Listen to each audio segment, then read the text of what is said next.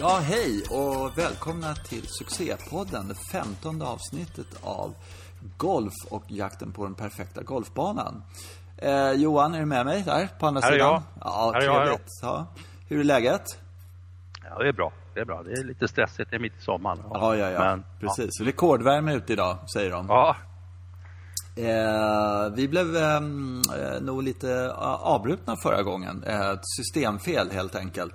Teknik, tekniken bröt ihop. Ja. Ja, Mm. det, det är sådär. Så, ehm, ja, vi pratade om, om teknik egentligen sådär. Ska vi fortsätta där till att börja med i alla fall? Sen kan vi ta upp dagens ämne, eller vad säger du?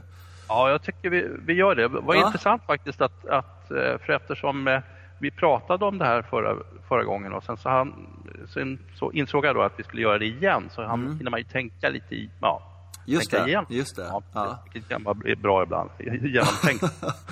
Förra, förra gången var bara en repetition. Ja, precis. På något sånt. Ja. Men, men och det är lite intressant här för att ja, du är ju reklamare så du har ju presenterat det här som hur man slår långt och rakt naturligtvis. Det är Ja, ja, ja. bra. Ja. ja. fast det, vad Det var, ju mer, det var ju mer ironi alltså, därför att eh, det, det står det i alla magasin att eh, nu så sänker du alla puttar och allting sånt där. Det, det, Mm. det, ja, sådär. Så jag tänkte sno deras eh, usla, ja du vet, så. Ja. Ja, mm. men, men- vad vi egentligen pratade om är just hur man får em, kvalitet eller återkoppling i sin träning. Mm. Ja, eller ja, spel överhuvudtaget. Ja. Ehm, och, och jag, jag tänkte på det där med, för, jag tror vi hann säga att ja, man kan filma varandra på rangen och sådär när man Mm, slår. Och så. Ehm, så tänkte jag efteråt så här, okej, så står man där och så ska man, tittar man till två killar ska titta, eller tjejer och ska titta på den här filmen efteråt, så tittar man på den så koncentrerar man att okej, ja men det där ser inte riktigt ut som det ska, tänker Nej, man. Men, men, men, men vad, vad ska man göra? Vad ska, man, vad ska de här två personerna då tänka sig att man gör åt det där svingen? Liksom? Mm. Ehm, och alltså en, en utbildad pro, de gör ju så då. De filmar med sina enkla paddor eller, eller mobiler och sen, sen, sen har de väldigt ja, bra liksom, övningar eller förklarar så här, det här och det här. är- Men, men det, det, det har man ju inte själv då, som, som vanlig golfare. Men däremot så var det vi var inne på skulle börja prata om precis när tekniken bröt ihop, det var just att eh, om, man, om man istället fokuserar på vad klubbhuvudet gör under svingen så är ju det en, det är liksom en tvärsäker grej. För lyckas man få klubbhuvudet göra rätt saker så, så, så ja, då utför ju kroppen samtidigt rätt saker och, framförallt bollen. Liksom.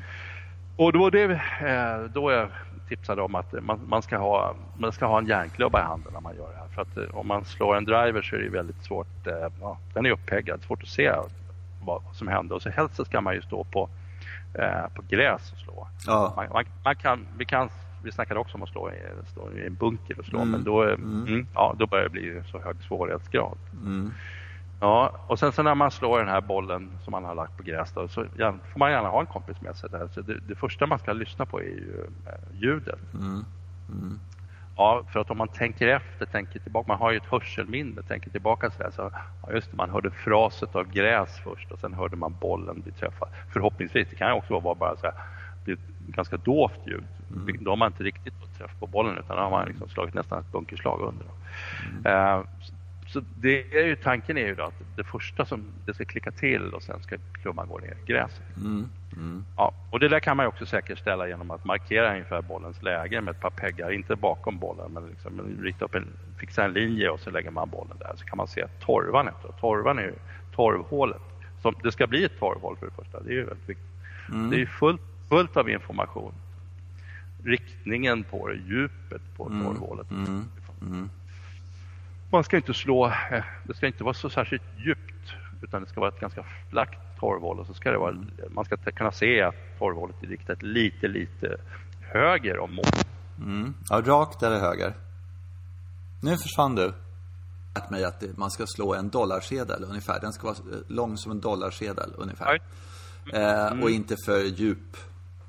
Eh, men, men- å andra sidan frågar du Jesper Parnevik så ska den vara en halv meter djup och en halv meter lång ungefär. Så, va? så man, man ska inte så här. Men in, eh, eh, om jag får avbryta dig där lite så tycker jag att det där att filma och sen säga, jaha, vad ska man göra med det här? Det tycker jag är faktiskt i uh, day and age nu när vi är som vi är nu så då kan man ju faktiskt bara göra som så att man, man fryser bilden på toppen och sen så tar man upp eh, YouTube och så fryser man Annika Sörenstam på toppen eller eh, Örnie Els på toppen eller något sånt där va. Mm. Och sen så mm. jämför man så säger man, vad fan håller jag på med? Eh, mm. Just den där att man, man tittar på andra eh, och då kan man ju bara försöka Ja, Sevi till exempel eller vad som helst eller positioner, uppställning och så jämför man med, med Rory eller något sånt där va. Så där har man ju mm. liksom facit på något sätt igenom allting och sen så är det ju bara att klicka långsamt fram båda filmerna och så ser man ett patetiskt exempel vid sidan om. Sådär, Där tycker jag att eh, det tycker jag hjälper, hjälper mig jättemycket i alla fall. Att när de kommer halvvägs ner, var ligger klubbhuvudet då? Liksom sådär. Ja, det pekar mm. åt det hållet. Var ligger jag? Okej, okay, då vet jag ungefär. Lite så i alla fall. Ja, definitivt. Och sen, jag skulle säga att det absolut viktigaste är just det där vi pratar om uppställningen. Att, ja, att, ja. att man orkar hålla kroppen sådär som man ser, så atletiskt som de står. Så ja. Precis det där att ryggraden har, är så pass rak så att den kan utföra det den ska göra. Liksom att man är böjd i höften, att benen är lite böjda. Där tror jag att man direkt, det första man säger, oj, Jesus, står jag sådär? Ja, okay. och det, att mm. ställa sig korrekt, det kan, mm. eh, kan till och med jag. Alltså, alltså det mm. går rent att göra det. Och det, det som fascinerar mig är att jag inte gör det. Eh, ja. Men jag, jag, orkar faktiskt göra det så så många gånger per runda. Liksom. Eh, borde göra. Det, det är inte jätte, mm. jätteomöjligt. Allting annat kan man säga att svinga som Rory, det, det, är, det är lite svårare. Men stå mm. som Rory, i princip alltså. Det, det ja. kan ju vilken idiot som helst, till och med jag. Men ändå slarvar jag med det. Eh, vilket är bara... Att... Ja. ja, jag tror att det krävs en hel del styrka i kroppen, vilket är lite så överraskande att stå stilla skulle kräva någon form av styrka, men jag tror det faktiskt. Ja, det kan vara så. Och det, att det är därför man inte orkar hålla den där fantastiska hållningen. Och, och sen, det här är vad jag ja. tror, alltså att, att uh, stå mm. sådär inte kan, kan väl inte vara något svårt, men det kanske är, nej vad fan, det måste man ju kunna, tycker jag. Herregud. Liksom sådär. Nej men det är, det är sådär. Nej men det är det och sikte liksom. Det mm. måste ju vara eh, de två enklaste sakerna som man kan härma vilket proffs som helst, hur lätt som helst.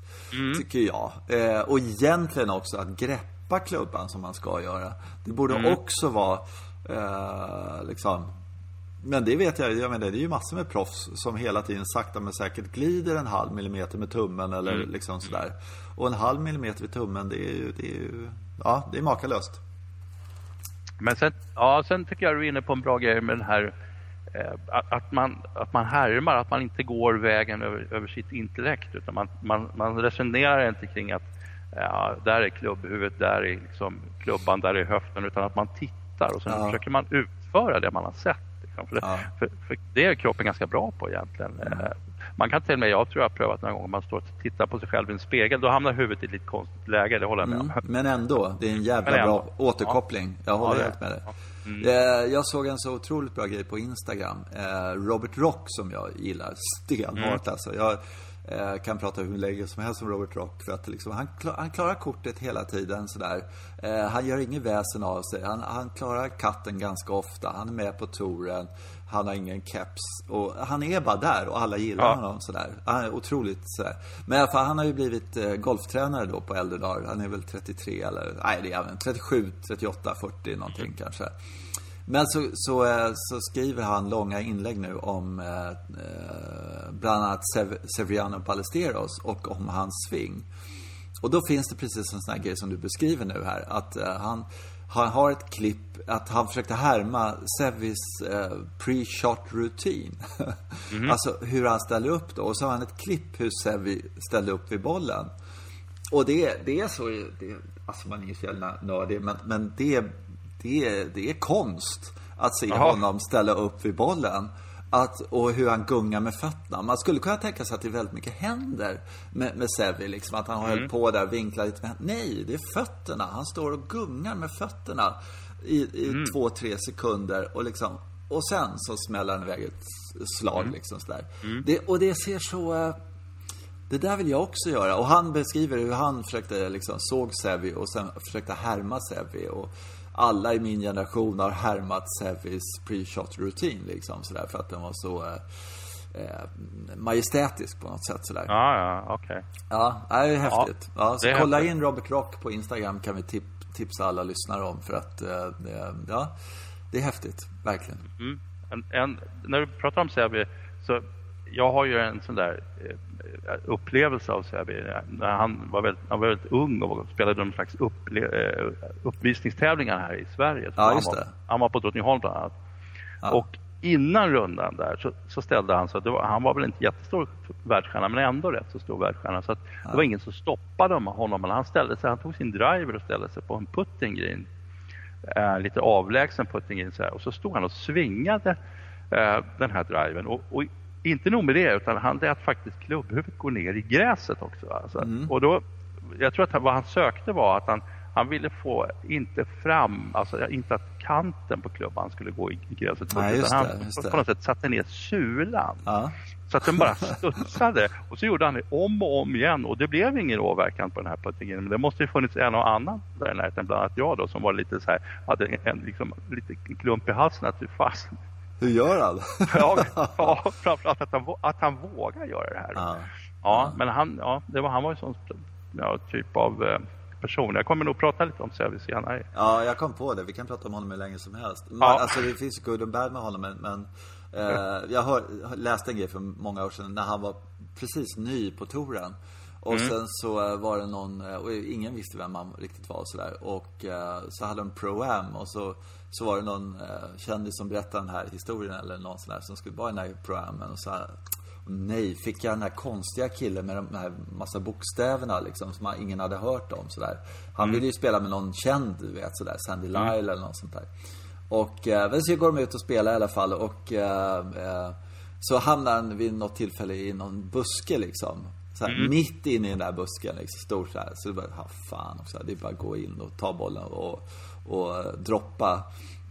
Och han är på väg in där och har ingen klubba i handen. Och på 100 meters håll ser jag en kille som säger Nej, nej, nej. No, no, no, sir. No, no, no. You can do that shot. You can do that shot.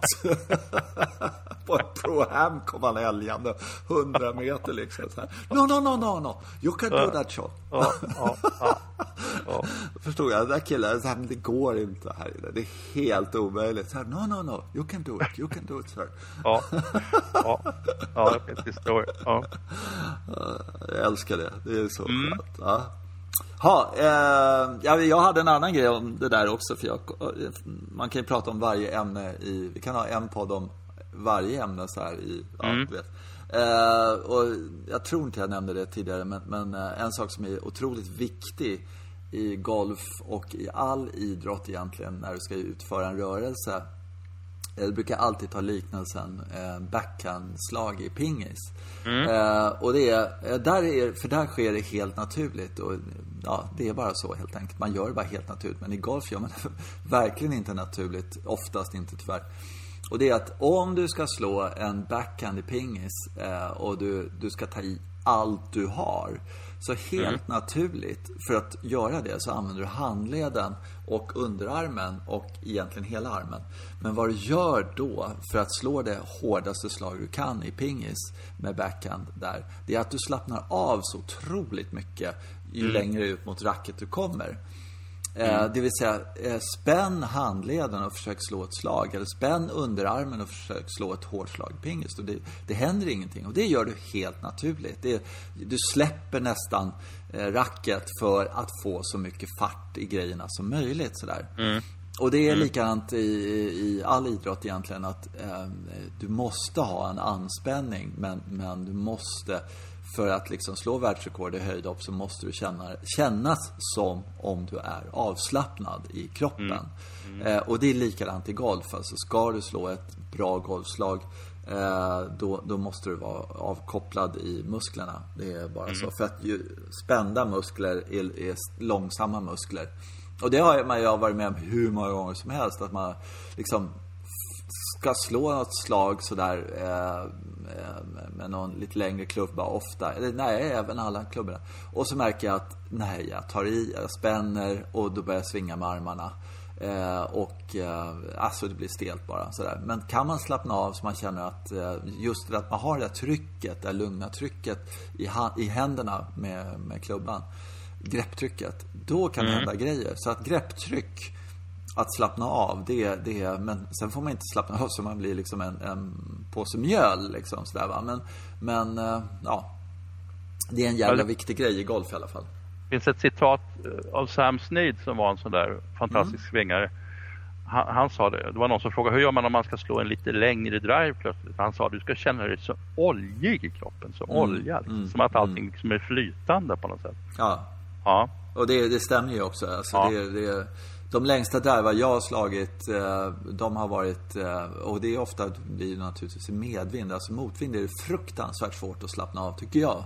Mm. Ja. Eh, men, men är det lite nerför, lite medvind eller något sånt här och så står man och så är man helt lugn, man ska nästan bara lägga ut den. Så då händer det grejer liksom. Mm. Då, då kommer liksom, eh, då kommer farten, då kommer speeden på något sätt i det där. Och det kan man ju se också på sådana som Rory och sådana här saker. Det, det, är, det är väldigt avslappnat. Det är oljigt helt enkelt. Det är, mm, det är oljigt. Ja, är samsnitt tips ja. är helt underbart. Ja, precis. Ja. Ja. ja, men jag kom att tänka på en annan sån här situation.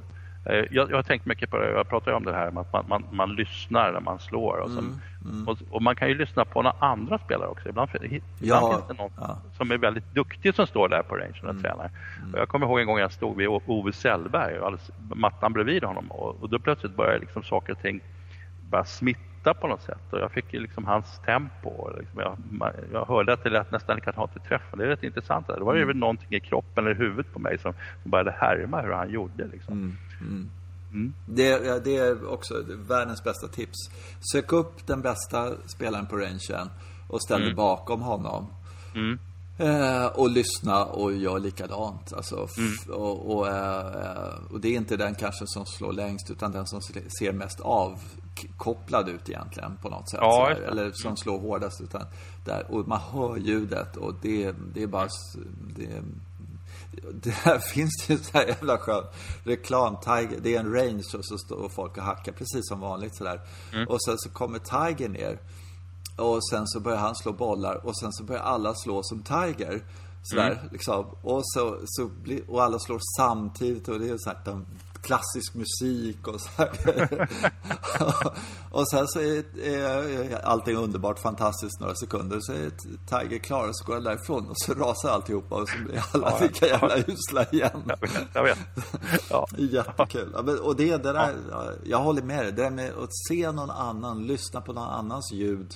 Eh, det har inspirerat mig i alla år, alltså när man mm. sett någon på Ration och sådär. Och eh, ja, Mm. Eh, ja visst ja, det är så det ska låta. Hur, hur kommer jag så? Liksom, det ska vara mm. den vad ska jag säga, kroppskoncentrationen, eh, att inte flaxa iväg utan och den hastigheten i klubban och såna här saker. Det är dit vi vill liksom. Ja, det är som, ett, som, en, som lite som dans. Det är liksom ett tempo i rörelsen som, som smittar av. Man Precis. tittar och hör. Ja, där, just det. Så ja. Ja, och det är ja. ju också det som eh, många, alltså de är ganska, svingar ganska lugnt fram till klubban är någonstans i knähöjd, eller klubbhuvudet i knähöjd. Mm. Det är då det händer grejer. Det är mm. då trycket kommer. Det är då handlederna kommer. Mm. Eh, liksom, innan där så är det ju ofta ser det ju väldigt lugnt ut, kan man säga. Mm. Eh, mm. på, på, på, riktigt bra spelare. Så de mm. ska man eh, leta upp på rangen och så ska man stå där och låtsas svinga lite. ja, ja. Mm. Eh, ja, vi kan, vi kan, fortsätta om teknik, men, men eh, eh, Ove Sellberg får folk googla som är lite yngre. eh, men... Eh, Sveriges första segrare på Europatouren, var det inte så? Mm, så. Belgien, var det inte det, eller? Mm, kan det vara. Matchspelare. Ja, ja, just ja, han har tre, tre segrar. Ja. ja. Häftigt. Ja, riktigt mm. häftigt. Ska vi gå in på eh, dagens andra ämne? Ja. Då skulle jag vilja inleda med en, eh, en historia faktiskt. Uh, uh, utan att berätta vad ämnet är, det, det kommer vi komma på. Mm. Men jag, det, det, finns en svensk spelare, nu, mer, mer Google här då, uh, som heter Jan Sonnevi, svensk som spelar på Europatouren. Uh, och han, han, han, fick väl inte till några stora framgångar men han, en rolig grej gjorde han. Det var för att han, Janne Sonnevi hade nämligen, han hade drömmar, mardrömmar. Och, mardrömmar av den här typen att han, han skulle slå ut nästa dag. Och, och så, så, så var de en treboll och sen så slog de andra två spelarna ut och sen så var det Jannes tur att slå ut. Och då visade det sig att när han går upp på första så visar det sig att det är ett litet rum. Uh, så ska man slå ut genom fönstret, ett ganska litet fönster. Och så när han ska ta sin backswing då fastnar han i en byrå och sen står en stol i vägen och han publiken börjar mumla. Han kommer ju aldrig iväg. Han blir allt mer och mer svettig och sen så, så vaknar han liksom kallsvettig. Uh, uh, och, och, själv kan jag berätta, har jag en sån där dröm också. Eller jag har flera stycken sådana varianter. En variant är att, man, att första tio är uppe på någon hög träställning liksom, som man ska klättra upp och det blir svajar allt mer och mer. Det är lite läskigt det här. Uh, man vågar knappt stå upp och så fort man lägger upp bollen på peggen så ramlar den av för den här träställningen rör sig så mycket. Ja, den har jag ja. också. Vad sjukt. Ja. Ja, har du den också? Ja, exakt. Och, och Helena ja. Alfredsson, jag läste i Svensk Golf för, för några månader sedan att Helena Alfredsson berättade om, de, då skulle de, de blev intervjuade om drömmar, då sa hon ja, jag har den här drömmen. Och det är att jag, jag, det, är, söndag, jag spelar avgörande rundan och så ska jag gå till första tee. Och så har de flyttat första tee. Eh, och så kan jag inte hitta den. Och sen så springer hon runt och letar efter första tee och, och frågar folk och ingen riktigt vet och tiden bara går och går och går. Mm. Mm, och Janne Sonnevi han gjorde så att han, han gick runt och frågade sina kollegor på Europatouren om, om, eh, om de också drömde det här och alla, alla hade någon form av den här varianten. Liksom. Ja. Olika teman. Ja, drömde på det här sättet. Och samlade han på sig en massa historier och så gick han till den här Ballesteras som vi har pratat om, Severino Ballesteras då, som, och, och, och, frågade oss, drömmer du också så här? Och vi lyssnade på de där historierna. så han blev alldeles förskräckt. Nej, men, nej, nej, nej, sa han. Nej, nej, nej. Nej, nej, nej. Jag drömmer så här. Jag drömmer att eh, jag, sista dagen så ligger 18 slag efter. Och sen så går jag ut och gör 18 birdies och vinner. och, och det, det, där tycker jag är en fantastisk introduktion till det här med, med golf, golfen, psyket och framförallt rädslor. Alltså för alla, ja. de här, alla de här historierna som Janne samlade ihop, det handlar ju om ångest. Liksom. Mm. Att golf kan frammana så mycket ångest inom oss. Och det är inte bara när vi sover utan vi har ju ångest på golfbanan. Vi, är, vi är ju rädda inför slagen. Liksom. Mm. Och, och, och en, en, en, på något sätt en lösning på det här skulle ju vara att tänka som Severiano Ballesteros på något sätt. Om man nu kan det. Man gör 18 birdies varje natt. Mm.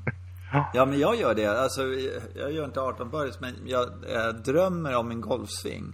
Uh, och uh, när jag spelar dåligt uh, så då får jag inte igenom den. Alltså jag tänker att jag ligger där på, back, på toppen av backswingen Aha. och sen så kommer ja. jag ner där. Och sen så kommer klubbhuvudet och så, ja det känns bra, så kan jag sova. men, men några gånger så när jag haft problem med min, min golf och sådär, eller ja, jag har haft mycket, men, men då har jag liksom aldrig kommit igenom slaget. Okej. Okay. Så att, så att jag, jag tänker, men nu, nu för tiden så tycker jag att jag spelar ganska hyggligt. Och då kan jag ligga där och fantisera om min sving och så tänka på, ja, men hur ligger jag med knät där och sen kommer jag ner där och så funkar Nej, men jag, om jag jobbar lite mer med höger armbåge där och så håller jag på sådär nätterna igenom och sover jättebra. Nej, men, men, jag tänker jättemycket på det där. Men jag har samma där. Jag kommer, de andra ska, har slagit och så ska jag av eh, tee. Och eh, först har jag ingen pegg. Och sen mm. så hittar jag en pegg, då har jag ingen boll. Och sen är klubbjäveln borta.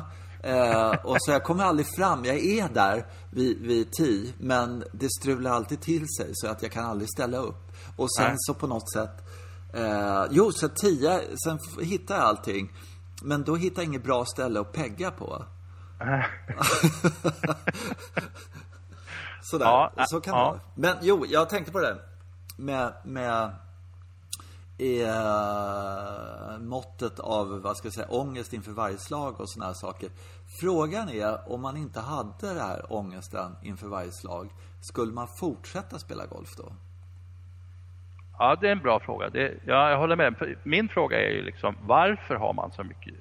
Alltså varför man... För jag, jag kommer ju ihåg när man började spela, då var det ju mest att det var så himla kul allting. Mm. Mm. Ja, och, och det är kanske svaret på din fråga för att det var ju skitroligt att göra utföra. Sen klart att man missade en massa grejer men det var ju ingenting som bekymrade en överhuvudtaget. Men, men, men så började man då bli rädd för att missa. Man började bli rädd för slaget. Det finns ja. ju folk, folk, som har enorma kroppsliga problem när de ska slå en halvmeters putt. Ja. Vi har ju rätt många sådana kompisar som liksom bara skakar och rycker och liksom, ja. ja. Och, och, och, och, ibland så har jag faktiskt själv lyckats bestämma mig för att, att det, är liksom, det är rädslan som är problemet. Alltså, så att bara hoppa över det. Bara, bara liksom, speciellt när jag puttar då. Att ja, det är bara att försöka vara väldigt aggressiv på något sätt. Eller ja, liksom bara tro på allting. Då går det bättre kan jag säga. Mm.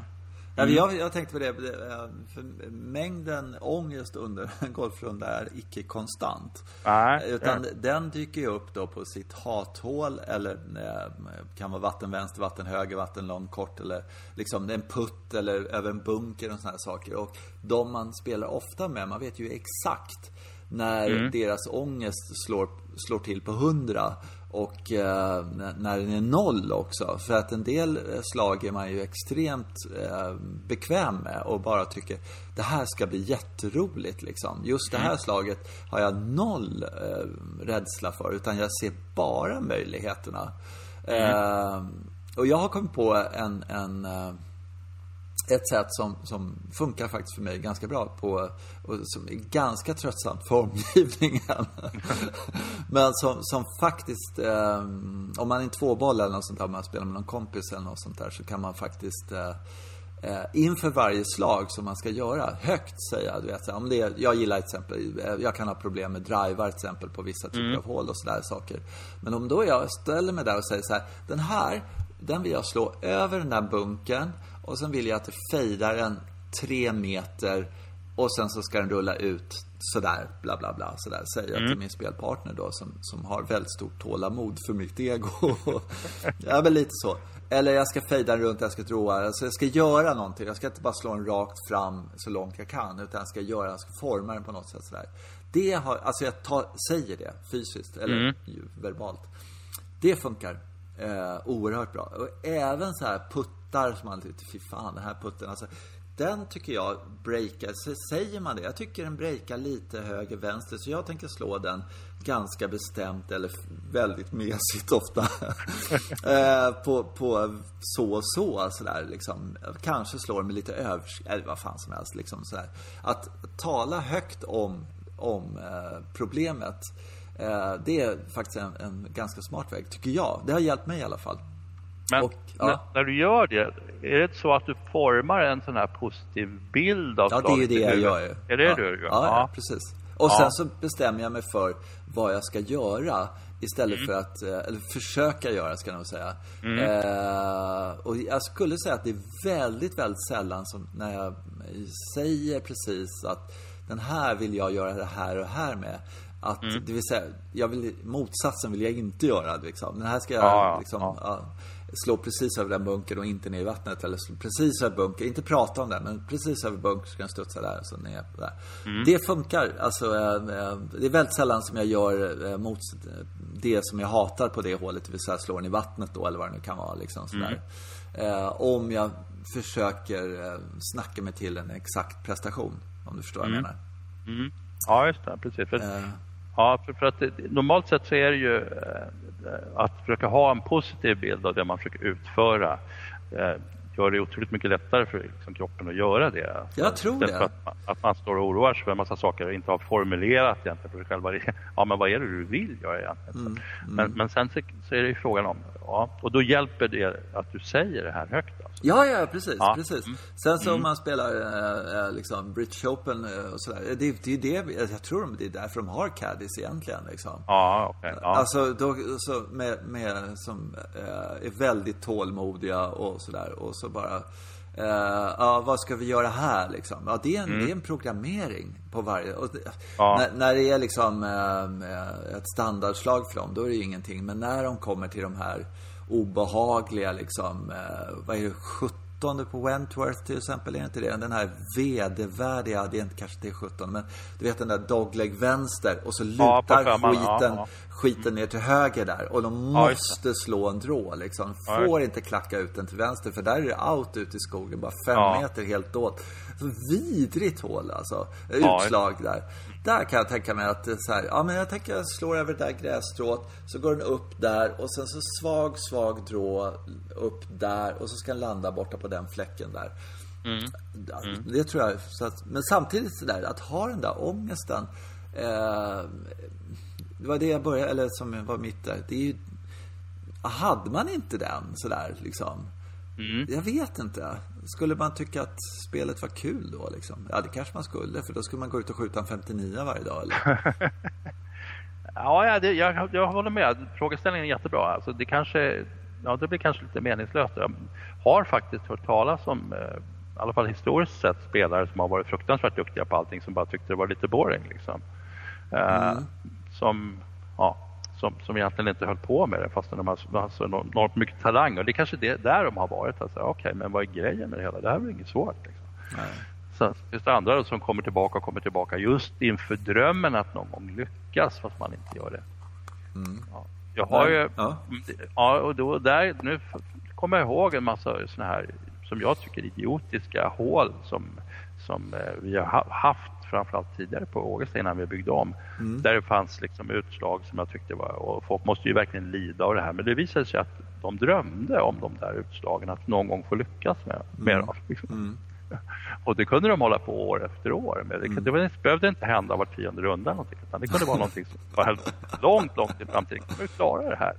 Ja. Och sen så misslyckades de och sen så, ja okej, okay, men någon gång. Ja, ja det är intressant. Mm. Ja, men det, det nej, men vi har ju eh, vad heter 17 på Västerled till exempel där. Ja. Eh, ja. Är, det är alldeles för svårt. Ja, det är det verkligen. ja, det ja. finns ingen bailout på det egentligen sådär. Och bailouten är ju naturligtvis att slå den 20 meter över eller någonting sånt där. Så chippa två gånger och putta tre gånger eller något sånt där. Det kan mm. man ju göra så, så man håller bollen ja. torr eller något sånt där. Sen så äh, har de ju, de har ju droppzon på andra sidan så att om du slår i vattnet så, så har du dropp och då kan du faktiskt chip enputta. Det är inte jättesvårt. Det har de även på sjuan som också har vatten framför sig. Sådär. Ja, ja. Mm. Det tycker jag väl är sådär lite konstigt att man har det. För då, då är inte om du är ute för skåra så är en bogg när du har gått i vattnet eh, på det, så du har inte vattnet i spel. Du får inte liksom, jag tycker det är lite märkligt. Men där, där är ju liksom, då är, då är hålet tycker jag nästan, eh, när de plockar bak det på 160, då, då har inte jag ångest över det slaget egentligen. Därför att det är så fruktansvärt svårt att träffa mm. green på, på den. Så att det, det är mer de här, för mig ska jag säga att det jag tycker är jobbigt, det är de här måste-grejerna liksom. De här eh, eh, jättelätta hålen liksom. De kan gnaga på mig. Liksom. Mm. Där, där det ska vara, tycker jag, på min spelstandard. Jag ska ha en birdie-putt på fem meter eller in liksom. Sådär. Och ja. sen så får jag aldrig det, utan jag går alltid därifrån med en bogey liksom. Ja. Eh, därför att jag är en, en, dålig människa helt enkelt som inte kan prestera. de, de kan störa mig. De kan störa ja. mig oerhört, de hålen.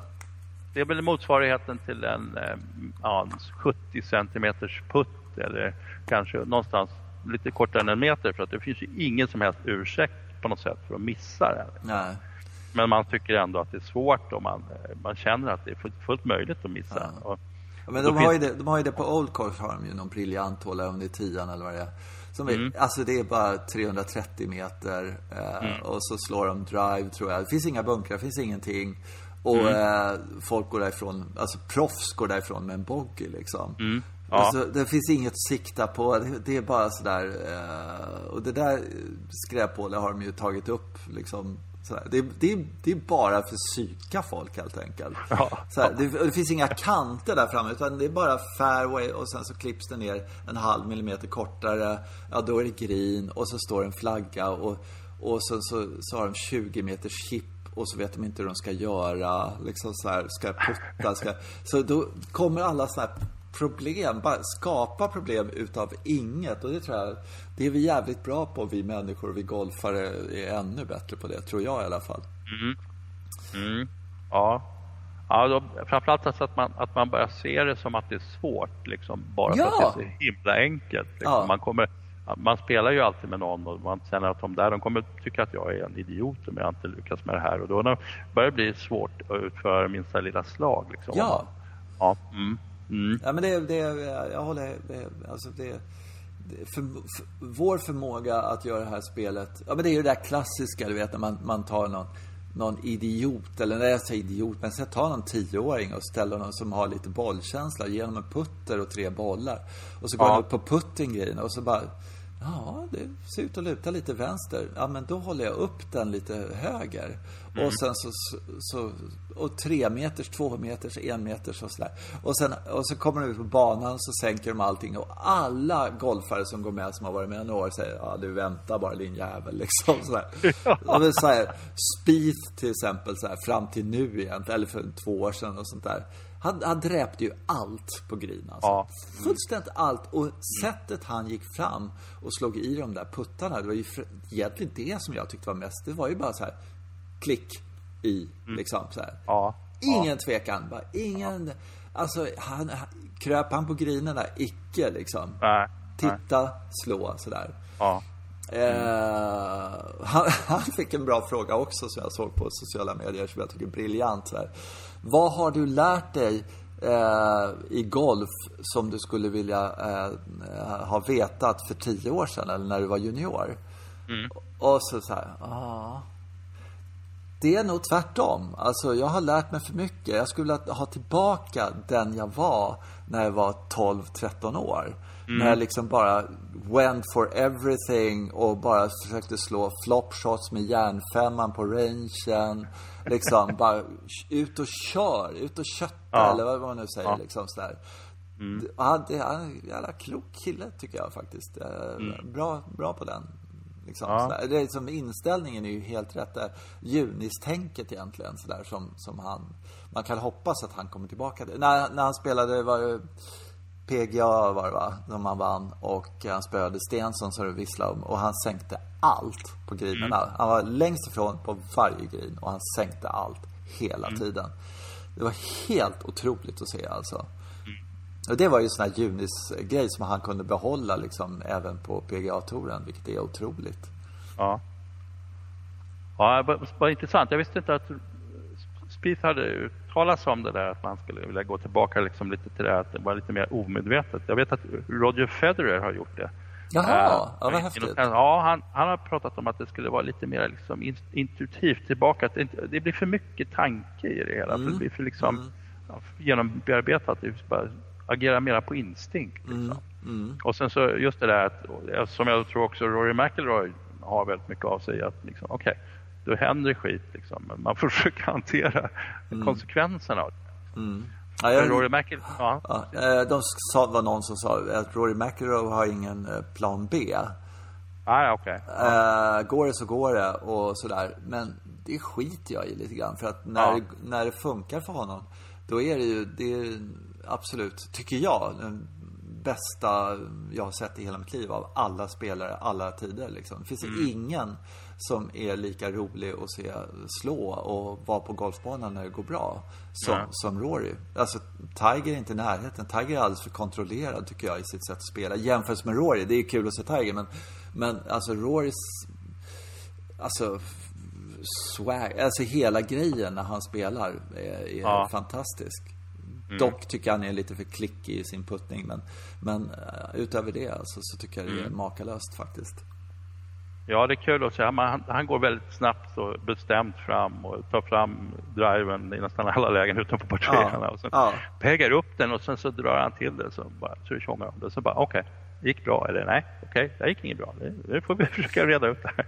Det tycker jag också är så häftigt. Alltså när de spelar på den där nivån eh, och det, de är bra och sen så slår de ett dåligt slag. Man ser den på väg ut mot skogen eller någonting sånt där. Mm.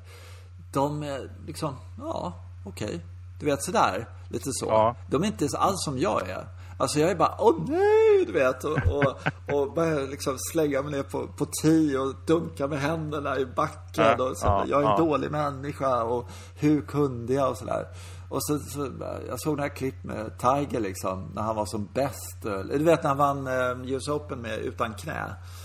Ja, just det. Ja. Eh, och så på första tee varje dag så drar han en, en, en snaphook ner i, sko, i ruffen liksom. Ja, ja, ja. Han är världens bästa golfare och, och han drar en snaphook varje dag ner så här. Och så fixar han en par eller bogey eller någonting på första liksom så mm. Och vem är då jag att liksom Nej, nu tappade jag ut driven åtta meter till höger. Va? Mm. Var, varför, varför har jag de kraven på mig? För det är helt obegripligt. Alltså när, när de är så äh, värdelösa liksom. mm. Visst är det sjukt? Ja, det är lite sjukt. Ja, så är det absolut. Men jag, jag håller med dig. Det är på något sätt... Eh, det handlar ju väldigt mycket om att acceptera det som händer bara hela tiden. Ja. Och det är väl också det som... Eh, ja, det, det är, vi pratar ju om rädsla nu, men det finns ju ett annat, en annan känsla som, som dyker upp. Det här med ilska som dyker upp. Och, och det, Eh, jag har tänkt på det. Man kan använda, I andra sporter kan man använda sin ilska eller aggressivitet på något sätt. Men det kan man inte göra i golf. Den är bara sabbar ju allting hela tiden. Uh, Förutom uh, för Tom Watson. ja, kanske. han, han, jo, men han, han, eh, det skrivs så i alla fall. Att han, han, okay. de bara, han använde, han spelade skitdåligt tills det var någon forecaddy som inte uppförde sig ordentligt. Eller okay, vet han hittade ja. någon idiot i publiken. Och så gick ja. han och kokade och så sköt han 67 liksom. Mm. Den där jäveln där på tredje hålet sådär. Ja, men då fick ja, han någon slags motivation liksom sådär. Ja, just det. Ja, det skulle kunna tänkas vara så att man, man skiter i allt bara. Ja, precis. Sen, um, Got the juice going, flowing, någonting sånt där. Mm. Liksom. Mm. Att uh, han hade den uh, det var hans grej, men ja, jag tror inte det är så jävla bra i långa loppet. Så fick han gips också, så att det kanske ja. Alltså ja. har han det? Har, han, han, hade, han, hade, det under en kort, Tom Watson hade det under, ja. uh, han, han höll ju kvar sin korta putter och allting ja. sånt där. Och uh, jag kommer inte ihåg när det var, 82 eller vad sånt här. Så, ja, han kunde inte sänka någonting. Han bara uh, fick inte i, alltså höll på många, många år. Vägrade byta grepp också. Nej, golf, du vet, sån här envis jävel som Ja. Eh, bara kämpa och kämpa och sådär. Så han hade ju jätteproblem med, med puttningen under många, många år där. När, när han var riktigt, riktigt bra också faktiskt där. Och sen mm. så eh, tror jag han vann någon sån här på samma dag som hans pappa gick bort eller något sånt där. Som var hans sista mm. seger. Ja. Mm, ja, men det, alltså, det är lite begripligt tycker jag med rädsla och eh, eh ja, framförallt puttningen då kanske när mm. man, när man är folk som lever på det liksom. Och sen, hela deras självbild och sådär. Men sen, det blir lite svårare att förstå när det är folk som är, har det som hobby bara. Eh, har 22 i handikapp och spelar på Ågesta eller sånt där. Som, som, som då inte kan utföra rörelsen överhuvudtaget. Det är lite knepigt. Ja, det, det, här är ju, det brukar jag säga till nybörjare sådär. Eh, inte så ofta, men då och då har jag sagt det så här, när, de, när de misslyckas i någon bunker liksom, eh, får två slag och sådär. Så, så mm. brukar jag så här, Uh, är, är jag arg så brukar, eller jag är elak så brukar jag säga att du är inte tillräckligt bra för att ha rätt att vara då, eh, sur på ditt slag. Ja, annars brukar jag säga lite så här ironiskt. Det var märkligt att du missade där med tanke på alla timmar du har stått i en bunker och nött. Mm. Liksom, mm. sådär. Vilket de har ju aldrig varit nere i en övningsbunker så att de vet ju inte liksom. Nej men, men det, det är ju... Uh, så, så där kan jag tycka om mitt eget spel också, att jag tränar alldeles för lite. Men det pratade vi om i förra avsnittet. Att man, uh, sådär, samtidigt så tycker jag att, uh, som vi pratade om där, att stå bara och nöta på en range hela tiden med, med rangens matta och allting sånt där. Det, ibland tycker jag det ger för dålig återkoppling faktiskt. Alltså, Mm. Jag önskar att eh, man, man fick stå på, på riktigt gräs helt enkelt och, och känna hur det känns att duffa ordentligt. mm. Ja, Kalmar hade de, på Kalmar på Rangen hade de en, en sån där bunker, alltså en flackbunker mm. som man kunde stå i. Det var ju underbart. Men det är rätt få ranger man kan stå på sand eller på gräs och liksom slå och förstå lite vad, vad som händer och framförallt pröva sig själv. Eh, förvånansvärt nog Orresta, där jag var okay. och spelade, mm. de hade gräs på, på rangen, delar av sådär. Ja. Och så kommer jag upp där och så ser jag, det var gräs, det var gräs. Det är helt tomt där borta på det. Alla står ja. på mattor. För det är ju det är lättare liksom. Det är ja. roligare. Mm. Mm. Går ju längre. ja, det är lite, ja, det är lite tragiskt faktiskt. Men, ja. Mm. jag, tänkte, jag tänkte på vilket inte har med någonting annat att göra, men det här med bunkrar tänkte jag på. Vi har mm. haft svajigt med sand i bunkrarna i Ågesta, på Ågesta i år. Okej. Okay. Och då så spelar jag mig ibland med folk som, som, som, som missar bara för att oj vad lite sand det var i den här bunkern. Liksom. Jaha, och, och då, är, då, har de försökt ju ta ett normalt bunkerslag då, liksom, mm. öppna klubban mm. lite mm. så studsar de och tar ganska mycket sand om, långt bakom bollen och då mm. studsar ju bara klubban. Så toppar man och, och det, så jag tänkte på det. Och, vad, vad, tycker du i det läget? Är det, är, det, är det en dålig bunker eller är, är bunkern ett hinder som ska liksom, eller ja, är det någonting som ska, ska det vara olika eller ska det vara lika? Ja, så där är ju... Uh, jag kan ju tycka att uh, om man skulle jämföra sig med proffsen, de säger ju så här, vi ska ha 2,5 cm sand, ja. uh, lös mm. sand eller vad det nu är. Uh, så och där under ska det vara den och den hårdheten, så ska det vara och sådär. Mm. Jag vet inte alltså, egentligen. För att jag vet att när jag kommer till linksbanor och hamnar i en bunker så kan jag inte slå. För det är för mjukt under liksom. Mm. Då är det bottenlös av det här pulvret som de har där. Mm. Den typen av sand. Eh, jag vet Kronholmen till exempel. Det, där, den eh, bunkersanden som jag hade tidigare där. Jag tror att faktiskt de har ändrat, gjort det lite fluffigare för att folk gillar inte det. Men jag gillar ju när det är i princip hårt packat sådär. Mm. För då kan jag kontrollera det mycket, mycket bättre. Ja. Uh, för att uh, det är i princip det enda slaget som jag kan säga att jag är riktigt bra på. Det är fan i mig bunkerslag som jag känner liksom riktigt stabil i sådär. Eh, att jag kan slå både fade och draw ur en, med, med en wedge, en sandwedge och mm. sånt där. Och, och jag kan använda bouncen på rätt sätt. Tror, tycker jag i alla fall att jag är halvbra på sådär. Så att eh, eh, jag vill ha det i att, när det har regnat i en bunker, perfekt. Mm. Alltså när det fortfarande ja. är blött där och inte för blött för då suger det. Men när, när det är liksom sådär, då tycker jag det är underbart alltså. Du är ju skitbra i hårda bunkrar. Ja, jag gillar jag slår, jag slår inte så långt bakom bollen. Jag slår ganska nära bollen. Ja, ja. Och då, då, då är, spelar det inte så mycket stor roll egentligen hur mycket sand det är om inte bollen har sjunkit ner. Då, naturligtvis. Ja, just det. Precis. Nej, jag tycker det är intressant nu när, när, när det är coronavirus och man inte får kratta heller. Och då, så ligger man ju ofta i något fotspår eller någonting sånt mm. Men jag tycker att det, att det hör till bunkertillvaron att man liksom, om man spelar för tidigt på morgonen så är det, då är det nykrattat och barnpersonalen har varit där. Men senare på dagen kan det vara chansartat. Det tycker jag mm. liksom hör till. Ja. Kommer du ihåg den här perioden? Ja. På, på PGA-touren prövade de med någonting som kallas för furrowed regs. De hade tagit bort varannan eh, pinne ja, på krafterna. Ja, mm. ja, Så hade de, då var de tvungna att ha en personal i varje bunker som sen återställde det här. Så det blev riktigt kraftiga som liksom, fåror i bunkern. Mm. Som man låg. Mm. Väldigt mm. dåligt kan jag säga. Mm. mm. Men det slutade de med. Ja, vad Muirfield körde de det på. Eh, alltså okay. Eh, Jack Nicklaus Muirfield där. Mm. För han, han är ju så stark så han kan ju säga liksom PGA-touren kommer hit vare sig jag vill eller, eller så här, de, an, annars ja. är själva touren så stark så att de säger åt banan hur det ska vara. Men, mm. men Jacks place, där, där bestämmer ja, Jack hur banan ska vara, vilket jag tycker är jävligt kul. Ja, det är kul. Sådär. Så, och det är så kul för att de i USA, de har ju den där liksom USPGA då när de har sitt eh, PGA-mästerskap sådär.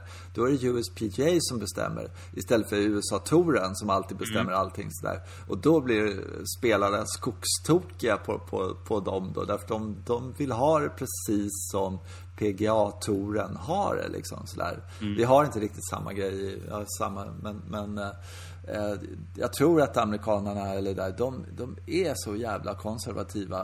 Liksom, det ska vara på ett visst sätt. Alla banor ska ha en viss stimp på, liksom, och du vet sådär. Eh, och när de blir utsatta för någonting annat, då, då kan inte liksom Dean Beeman lira golf längre. Liksom, sådär. Då är det bara bollspelarna och de här som kan anpassa sig, som, som verkligen kan eh, hävdas på ett helt annat sätt. Skulle jag säga i alla fall. Ja, jag tycker ju att de, alltså när de satte upp mästerskapsbanorna så att de hade fullständigt betonghårda griner och sen så bara någon halvmeter utanför green så var det klistrig ruff på 10 centimeter. Och det där var ju rätt tveksamt liksom. Man missade mm. grinen med en och en halv meter och sen så låg man så då fick slå liksom ett bunkerslag från den där ruffen. Mm. Så där. Men det, här har de, det är det de hållit på och debatterat.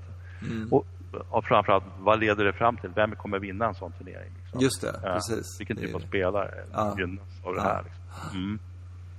Ja, men det, ja, det, jag kan tänka mig att det är lite samma sådär när de kommer till Brohof eller något sånt där. Då har ju Europatouren varit där och, och eh, liksom kontrollerat alla bunkrar och eh, liksom precis allting, styrt allting till, till någon mm. slags nivå. Eh, sådär. Eh, men eh, ja, jag vet inte. Eh, det, det är väl inga Europatävlingar som inte Europatouren liksom bestämmer över på samma sätt. Nej, det, tror jag inte. British Nej. Open då som, som är Royal and Ancients arrangemang. Ja. Men jag tror inte det är samma vad ska jag säga, diskrepans mellan, mellan de två organisationerna i Europa på alls samma sätt. Jag Nej. tror inte det. Nej. Uh, mm. Mm. Mm. Ja. Har vi något mer idag? Ja, alltså vi pratade om att eh, någonting om, om, om drömmen. Vad, vad skulle man vilja göra inom golf? Ja, just ja. det, just det. Ja. Har du tänkt på det lite? Alltså jag kan inte riktigt formulera sånt där, men jag tror att du har någon kul. vi skulle kunna avsluta med det. Du, du ja. berättar. Du ja, nej, men jag, jag har äh, tänkt så här liksom. Äh, jag kom på det så här att äh, och liksom var, och här, spela på Europatouren. Förutom pengarna, det är klart man skulle vilja vinna en massa pengar och såna här saker. Men, okay, men, ja. men, tänk att, att vara lirare på Europatouren sådär. Det är ju liksom drömmen att bli Europatourspelare så Jag tror inte att jag skulle kunna eh, eh, liksom stå ut med det helt enkelt. För jag, jag, jag Alltså det är så fruktansvärt mycket golf. Ja. Eh, och det är träning och det är så här, de, de kommer liksom de flyger från, vi säger att de klarade kvalgränsen på förra tävlingen och så är det söndag kväll och sen så, så äh, börjar på torsdag. Ja men då är det ju, onsdag är ju Pro-Am. Mm. Och då måste jag ett inspelsvarv och lite sådär. Så tisdagen är ju liksom övningsdagen sådär va. Och sen så säger vi att du är tillräckligt bra för att spela Pro-Am onsdag och sen torsdag, fredag, lördag, söndag. Alltså, mm. Eh, plus de här timmarna på rangen, plus allting mm. sånt där. Vad blir det? Tisdag, onsdag, torsdag, fredag, lördag, söndag. Det är sju runder mm. På en vecka. Och sen så har du gjort det i tre veckors tid. Alltså jag skulle inte vilja se golf på ett år efter det. Liksom, sådär. Just att det är varje dag. Det är liksom ingen paus emellan. Sådär. Det är inte så här torsdagsrundan och sen så, så får man vila liksom en dag eller något sånt där. Utan det är på igen på morgonen där. Mm. Så här ja, det, är också att det är inte bara 18 hål. De river inte av sina 18 hål på 3.45 utan de håller på och värmer upp. ja. Ja, ja. Det, är, det är verkligen en hel arbetsdag ute på och, spela golf.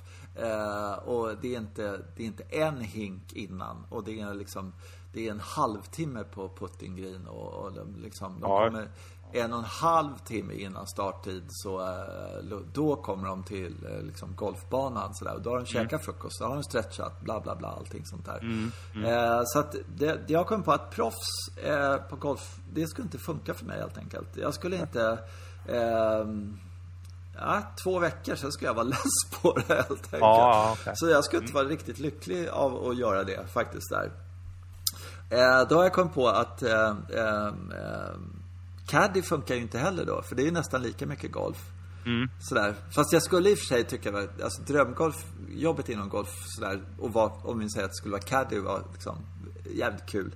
Om det var någon sådär, tror jag, som eh, bara ramla som inte kunde så mycket som man liksom kunde lyfta fram. Alltså gå åt någon mm. etablerad sådär. Det tror inte jag skulle vara så kul. Det skulle vara mycket roligare att gå åt någon som precis eh, Ma Matteo Manacero när han var 17 år och liksom var mm. superlöfte eller någonting. Det skulle vara kul tycker jag. Sådär. Det skulle man ju vilja prova. Men, men å andra sidan skulle det vara rätt bra om han inte var för bra. För då skulle man vara tvungen att bära på onsdag också och proamen. Och det är ju så jävla tråkigt liksom. Ja. Och han tycker det är tråkigt och ska vara trevlig och det är säkert jättetrevligt men det tar en hel dag liksom. Och du är ute fem och en halv timme. Jag skulle bli fullständigt skogstokig. Vilket i och för sig är jävligt märkligt. Jag fattar inte det här. Jag tänkte det måste, Pro måste komma från den där Bing Crosby från början. Tror du inte det? Den tävlingen på Pebble Beach. Som Aha, var med. Okay. Ja, ja, just det. Ja. För jag har tänkt på varför var, liksom Federer lirar jävligt lite eh, Pro-Am på liksom, sådär, i tennis, sådär. Med sponsorerna ja, för Heineken eller vad det nu kan vara liksom. Han ja, lirar inte det på onsdag liksom. Sådär, nej, får stå där och bolla tillbaka och så, sådär. Det skiter de i liksom. Sådär. Ja. Ja, men, men i golf så ska man göra det. Jag fattar inte ja. det. Men, men jag kan tänka mig det. Det är ingen som, det har jag ingen koll på faktiskt vad, vad Pro-Am kommer ifrån. Men jag kan tänka mig att det kom, började där och så tyckte man det var succé och så en massa rika företag pröjsade en massa pengar. Jag tänkte, ja men du kan få lira med mig på där och där på onsdag liksom så här. Bara du pröjsar lite. Och så här, ja ja okej. Okay. Mm. Och så, ja jag vet inte, nu är det ju standard och det är ju, äh, alltså det måste ju vara, äh, jag fattar inte hur de står ut. Nej, jag ja, antar att det finns någon person som, har, som en gång födde idén och att den personen egentligen borde Alltså, den är rätt så hatad av rätt många golfspelare. det är naturligtvis ett jävla bra sätt att få, få människorna att öppna plånböckerna. Ja, visst. Ja, visst. Ja, det tror jag att det är jätteeffektivt. Liksom. Så, men det, ja, det är också en plåga för många av spelarna förstås. Ja, det måste det vara. Alltså, något så fruktansvärt ja. tråkigt att se de här Eh, ofta liksom äldre män också som inte kan lira längre och sådär. Så man har ju sett det, mm. för alltså, det är ju hemskt att se ibland. Fast det finns ju de som är bra också. Men de säger att mm. de tycker det är jättetrevligt, men det är väl mest för att de får en massa eh, vad heter det, aktietips och sådär. Nej, jag vet inte. Men jag kom mm. på vad, så, eh, eh, men det, det, alltså den där blöta drömmen som alla golfare har det är ju sådär fast man inte skulle kunna klara av det. Men det, men det vore ändå jävligt roligt att göra. Det är att rita sin egen golfbana. Ja, just det. Mm. Det, det är ju svårslaget. Inte det här skitjobbet med att välja avrinningsytor eller du vet här, eh, liksom nej, bevattning nej. eller allt det där. Men utan bara säga så här, ja men längs den här kusten här i Skåne och sen så går det bort där och så vänder det där borta och så tillbaka mm. här och så upp där och så. Får rita mm. golfbana, det tror jag. Och sen så tycker ibland så tycker man ju det är hur kul som helst med golf. Eh, när man sitter och lyssnar på Viasat och uh, Simor och allt sånt där. Och så säger de massa dumheter som man vet. Nej, det där var inget bra slag alls. Sådär, sådär. Mm. Det skulle jag också tycka var jävligt kul. Sådär. Så att, eh, jag, jag, är någonstans mellan golfkommentator, fast inte på heltid. Alltså såhär, sex timmar och prata om om första rundan i, i Qatar eller något sånt där. Nej, jag vet inte.